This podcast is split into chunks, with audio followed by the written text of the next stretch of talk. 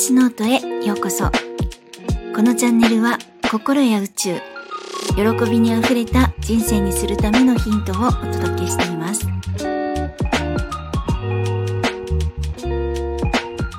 皆さんいかがお過ごしですか？ゆみです、えー、本日はたまたまでしょ？とか普通でしょ？と自分の願いが叶っていることを見過ごすのをやめましょう。というお話です。昨日、書類のやり取りで電話の相手の担当者の方が、まあ、喧嘩越しでちょっと怒ってたっていうお話をしましたが、その書類は間に合わないの大前提で、もうできる限りの努力はしようと、速達で送ったんですね。で、まあ、先方は全く寄り添いもせず、折れることもなく、書類送ってもらわないとわからないですし、日数的に無理ですっていう結構強めの口調で、まあ一点張りだったんですね。で、その相手になっている私もいろんな感情が湧きましたが、できる限りの努力はしたし、あとはもう間に合いますようにと宇宙に放っておこうって思ったんですね。で、すると本日電話がかかってきまして、で、あの、届いた書類を見て、本社に確認したところ、こちらで対処できる書類でしたのですぐに返送できることになりました。って言われたんですね。あ、もうやった、万歳って思ったんです。よかった、間に合ってって。で、お電話終わってですね。で、おっとおっと、今まで通りここで終わるっていうとこだったんですね。あ、よかったって。で、違うよって思ったんです自分でちゃんと宇宙に放ったこと叶ったじゃんってことなんです、まあ、そうするとですねエゴがこう支えてきます。なんかこんなの間に合うか間に合わないかの2択で普通に処理進んで間に合っただけじゃんって。普通でしょ？大したことないじゃん。とか本当に宇宙に放った願い事が叶う世界だったらそもそも間に合わないかもしれないってことが発生しないはずでしょ？とか通のことを何でも宇宙とか引き寄せとか言い過ぎじゃないっていうなんかお気楽に過ごすなよってたまたまだよっていうエゴが喋りまくるんですね。なんかもうあのニコニコ動画のこう流れるコメントみたいにあのテレビのこうテロップみたいになんかもうずっとエゴが喋りまくるんですね。たまたまたまたまで願いが叶ったとかそんなしょぼいことで言ってんじゃねえみたいなそういうふうに私の中でこうずっとエゴが喋りまくるんです。でもですねあの経験ですけど本当にこういうちっちゃいことからああちゃんと叶ってるって捕まえていく必要があるんです。もうこれ本当に。だから初めの方は本当にエゴとの攻防戦なんですね。もう私的にはよく言ってますけど本当に訓練なんですどっちを選択するっていう感じなんですね。たまたまじゃんっていうエゴに対していや違うちゃんと捕まえるんだったって。ででもこんなの本当たまたまじゃんってまたエゴが言ってくるのでいやそれやめるんでしょって。こんな感じなんですね私の訓練。で辛いんですよ本当に。もうなんかあのエゴの方が勝っちゃって私なんか宇宙とかバカみたいなこと言ってんじゃないかなとかね。本当にそんなこと考えたりするんですけどそれでもこれを続けるんです。そして叶ったことにもう超絶感謝するんですね。もうむちゃくちゃ感謝です。で本日もその電話をくださった担当者の方にも猛烈に感謝しました。本当にお忙しいところわざわざご連絡くださってありがとうございますって感じです。もう本当に嬉しいですって、なんか急いでくださって本当ありがとうございますって、なんか、あの、心から出てきたんですね。ありがたいなと思って。だって、こう、特に連絡などせずに送り返してくれてもよかったはずなんですね。でも、わざわざ連絡してきてくださったっていうことなんです。もうなので、もう本当に間に合った、そして願い叶った、そして宇宙よ、担当者の方よ、ありがとうっていう感じだったんですね。こういったの日常の自分では大したことないって思うようなことも、ちゃんと叶ってるって見つけて、そして感謝する。で、この繰り返しなんですね。ちっちゃいことから。で、そうすると本気で自分が願ったこととか思考したことが現実になってるんだなっていうことがもう見えてきますリアルに。であの昔ですね 私が高校生ぐらいの頃まであのフォルクスワーゲンのビートルっていう車かわいい車ですよね。あの古い本当に古い形の分です今こう現行で走ってるものではなくてもうレトロな可愛い車なんですけどこれがあの普通に街を走ってたんですねでよく友達と黄色のビートルまあ当時はワーゲンっていう言い方してたんですけど黄色のワーゲン見つけたらラッキーって早い方がラッキーとか言ってたんですね。で、まあ、よくその走ってたのが、まあ、あの黄色赤水色白黒とか、まあ、そのくらいのカラーバリエーションだったんじゃないかなって覚えてるんですけどでそしてですねそのゲームをすると必ず誰かが絶対黄色のビートル見つけるんですよ。ほんの10分か15分バスに乗ってる間だけなのに。でこれはあの、えっ、ー、と、RAS っていう、RAS っていう脳の選別振り分けフィルターが欲しい情報を見つけまくるっていう機能を持ってるんですね。なので、まずきっと黄色のものに目が行くはずなんです。黄色って。で、そこで次にそれは車かってなって、あ、車なのか車じゃないとかでここで振り分けて、そして車であればそれはワーゲンかってなるんですね。なので、えっと、まず私たちが自分でこういう未来が欲しいな、こうなりたいな、こうしたいなって思った時、えー、潜在意識と脳っていうのはそこに進むための情報を探しまくってくれてます。整えて。そして意識化でです。なので、ちゃんと目的とか欲しいもの、ゴールを明確にしておく必要がありますし、せっかく捕まえた現実化したものをたまたまでしょって言っちゃダメなんですね。もう、今は。でせっかく宇宙がプレゼント持ってきたのに、なんかこれって残念があったら宇宙さんも悲しいじゃないですか。なんか全力で喜びましょうっていうことなんですね。愛されやすいあなたでいるのが大事です。なんか彼からお花をもらったけどなんかしょぼくってこれって言ったらなんか男の人なんてお花どれがいいかとかわかんないから、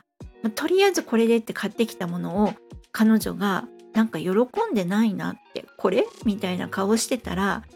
もう彼はお花買ってくるの嫌になっちゃいますよね悲しくって。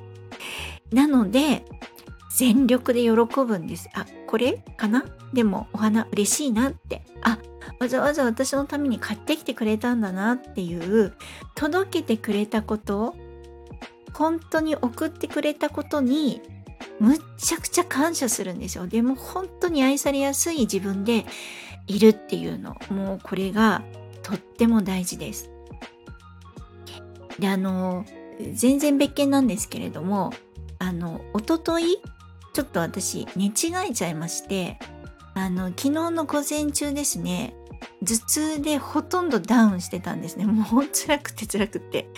気持ちも悪いしみたいな。でも薬飲んで治ったんですけれどもあの夕方ちょっとやばいかなって思って整骨院に行ったんですね私あのストレートネックなのでちょっと寝違えたりとか首張りすぎたりしてて日中こう長い時間休まずに起き続けてるとこうなんか人間の頭ってむちゃくちゃ重たいらしいんですよね。それをやっぱりこう首の筋肉とかで持っているのでしかもそのストレートネックだとこうたわみがないっていうかパキーンってなってる状態なので、まあ、ちょっとずっとこう起きてたり緊張してたりとかするとあの余計ひどくなっちゃうんですね。寝違い私なんか寝違いを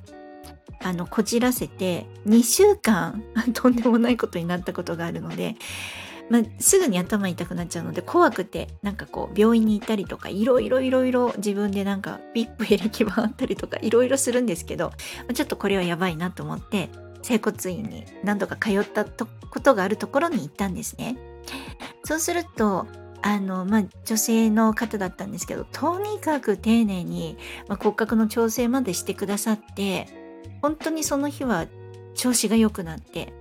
まあ、昨日ですね、もう感謝感謝と思って寝たんです。まあ、いろいろ温めたりとかして。で、そして、まあ、本日も早く良くなるように続けて通院したんですけれども、昨日とは違う先生だったんですね。昨日のうちからあのその先生が「明日は私お休みなんです」ってでも引き継ぎしておきますねってあのおっしゃってくださっていたので、まあ、それは全然 OK だったんです。でも今日はなんだか痛いとこじゃなくて全身ほぐしでなんかあっという間に終わっちゃったんですね。でえ調子悪いところほとんど触ってないけどこれで終わりでいいんですか？って思ったけど何も言えずまあ相手はプロだしこれでいいんだろうと思いつつもこう若いお姉さんがあの成長してくださったんですね。であのいろいろこうほぐしながらも硬すぎて全然手が入んないですと。こんな硬い人なかなかいないです。って言われて、まあ、ほんとすいません。日頃の運動不足でお恥ずかしいと思っていたんですけれども。そして終わったんですがもうお金を払ってる時からちょっと調子が悪いんですね。でその時に私が考えたのってやっぱりお姉さんがまだ未熟なのかなとか施術が悪かったのかなとか揉み返しなのかなとかそもそもやぶ医者なのかなとか なんかそんないろいろ妄想しちゃうわけですね。あんなに一生懸命ほぐしてくれたにもかかわらずです。要するに私は感謝を忘れていたんですねもうなんか辛いとかって思ってばかりででもとっても反省しました後でであーなんか感謝してないわって気づいた後はですねもう本当にごめんなさいっていう気持ちと超絶感謝しまくりました。そしてあの電子レンジでこうチンしてあったかくになるこう小豆のほかほかするやつをいくつか私こうギアとして持ってるんですけどそれを温めて肩に乗せてまあ今は調子よくなってきてます。なんかですねこう施術が悪いって思っている時の自分のエネルギーといや違うほぐしてもらって感謝するとこだったこれはって思った後のエネルギーってやっぱ全然違ってああこれも自分の選択だったってどんな時もいい言葉でいい思考で自分がいい方を選択したいってなんかもう真面目に実体験で心からそう思ったんですね今回。で時間が経ったから調子よくなってきたんじゃないと。ちゃんとお姉さんが一生懸命精通してくれたからだし家で寝てれば治るでしょうじゃなくてちゃんと病院に行ってよかったってそのおかげでちゃんと治ってきたっていうことなんですね。これをちゃんとやっぱり捕まえるっていうことなんです。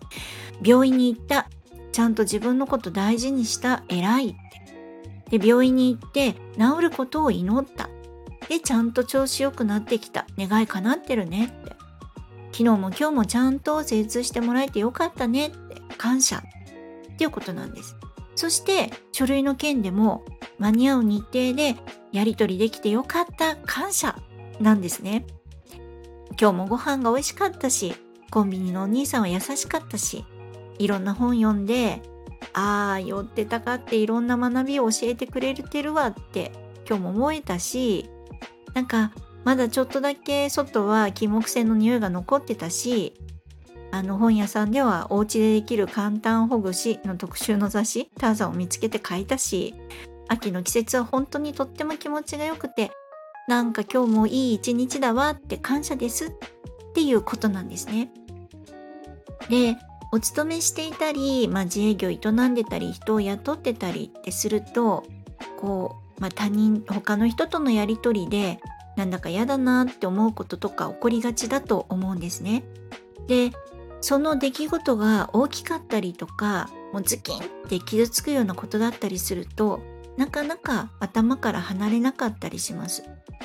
でこれは考えないようにしようとか頭からなくしたいと思ってもなくならないもんなんですね。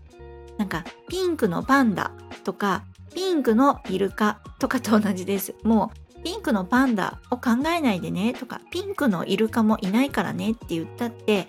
一度思い浮かんだものって考えないようにするっていうことは難しいんです。だからそんな時は嫌だったねってきつかったねってほんと勘弁してって思うよねってたくさんたくさん自己需要をする必要があります。で、あの、ちなみにですね、めちゃくちゃ嫌なことがあって、イライラしたり怒りが出てくるとき、まあ、ほんのちょっとだけなんですけれども、軽減させる方法があります。なんかちょっと恥ずかしくて言いたくないんですけれども、あの、いや、単語が恥ずかしいわけじゃないんですけど、あの、方法はですね、その怒りの言葉があると思うんですよ。自分の中に出てきてる。なんかムカつくとかもう怒りとかなんかイラッとするとかそういう自分が思っている言葉があると思うんですけれどもそれをですねゆっくり1文字ずつそして母音を強調させて伸ばしながら発声してみてください。なんか大きな声じゃなくていいんですね。こうあの人様がやっぱりこう周りに窓からちょっと隙間から出て行ったりとか、まあ、お風呂に入ってる時とかでも大声出すと換気扇から漏れちゃったりとかするんであのウィスパーボイスでいいです。で、えー、ただし声は大きく開けるもしくはその大きく母音の形に強調強調してください。その形にするっていうのがポイントです。なんか、うー、かー、つー、くーとかっていうですね、このムカつくっていう言葉を母音を強調させて口の形を思いっきりあの大きく表現して多分ですね鏡とかで見るととても人様にお見せできる顔じゃなくなると思うんですね。でもこれあの結構効きます。まあ大きさとしてはほんのちょっとかもしれないんですね。すごく怒ってる時とかは。だけどしばらくするとなんだか少し温度が下がってくると思います。自分の怒りの温度ですね。であの怒ってる時っていうのはイライラする時っていうのは自分の中の小さい子供、まあ、インナーチャイルドっていうものなんですけれどもそこが反応しています。なのであのもうイメージとしてはですね子供がギャーギャー言うぐらいのオーバーリアクションで反応することが必要なんだと思ってます。なんかよくこうあのスーパーとかおもちゃ屋さんとかであのおもちゃを買ってもらえなくってだだこねてる子がいると思うんですよね。地団打踏んでたりとかもう床に寝そべってギャギャ泣いてる子っていう。あのくらいのエネルギーというか嫌だって言ってる自分がいるんですね。こうインナーチャイルドっていうのが自分の中にいてそれが反応しているのでその子のエネルギーでいやっていうのが必要なんですね。なのでさっきのこう母音を伸ばすっていうのをちょっとやってみていただけたらなと思います。でそして落ち着いたらなんで反応したのかなって問題の元を探すことができるようになるといいなって思います。これあの悲しいとか悔しいとかがきっとあるのでそこを見つけられるとあのそこに取り組んで心理学で癒してで自分が軽やかになれば引き寄せしやすくなるっていうことになるんですね。であの毎日きっと嫌なこと以外にもあったであろう、まあ、感謝できるいくつかのことこういったことに今日もありがたいなって思って一日を終えてゆっくりと電気を消して眠りにつけたらいいなって思っています。まあ、自分の世界をですねどんな色で描いていくのか、まあ、どんな色の世界にするのか自分の好きな色気持ちがいい色そしてなんかワクワクする色そういった好きな色で埋め尽くすことが本当にできるんですねなのでいつも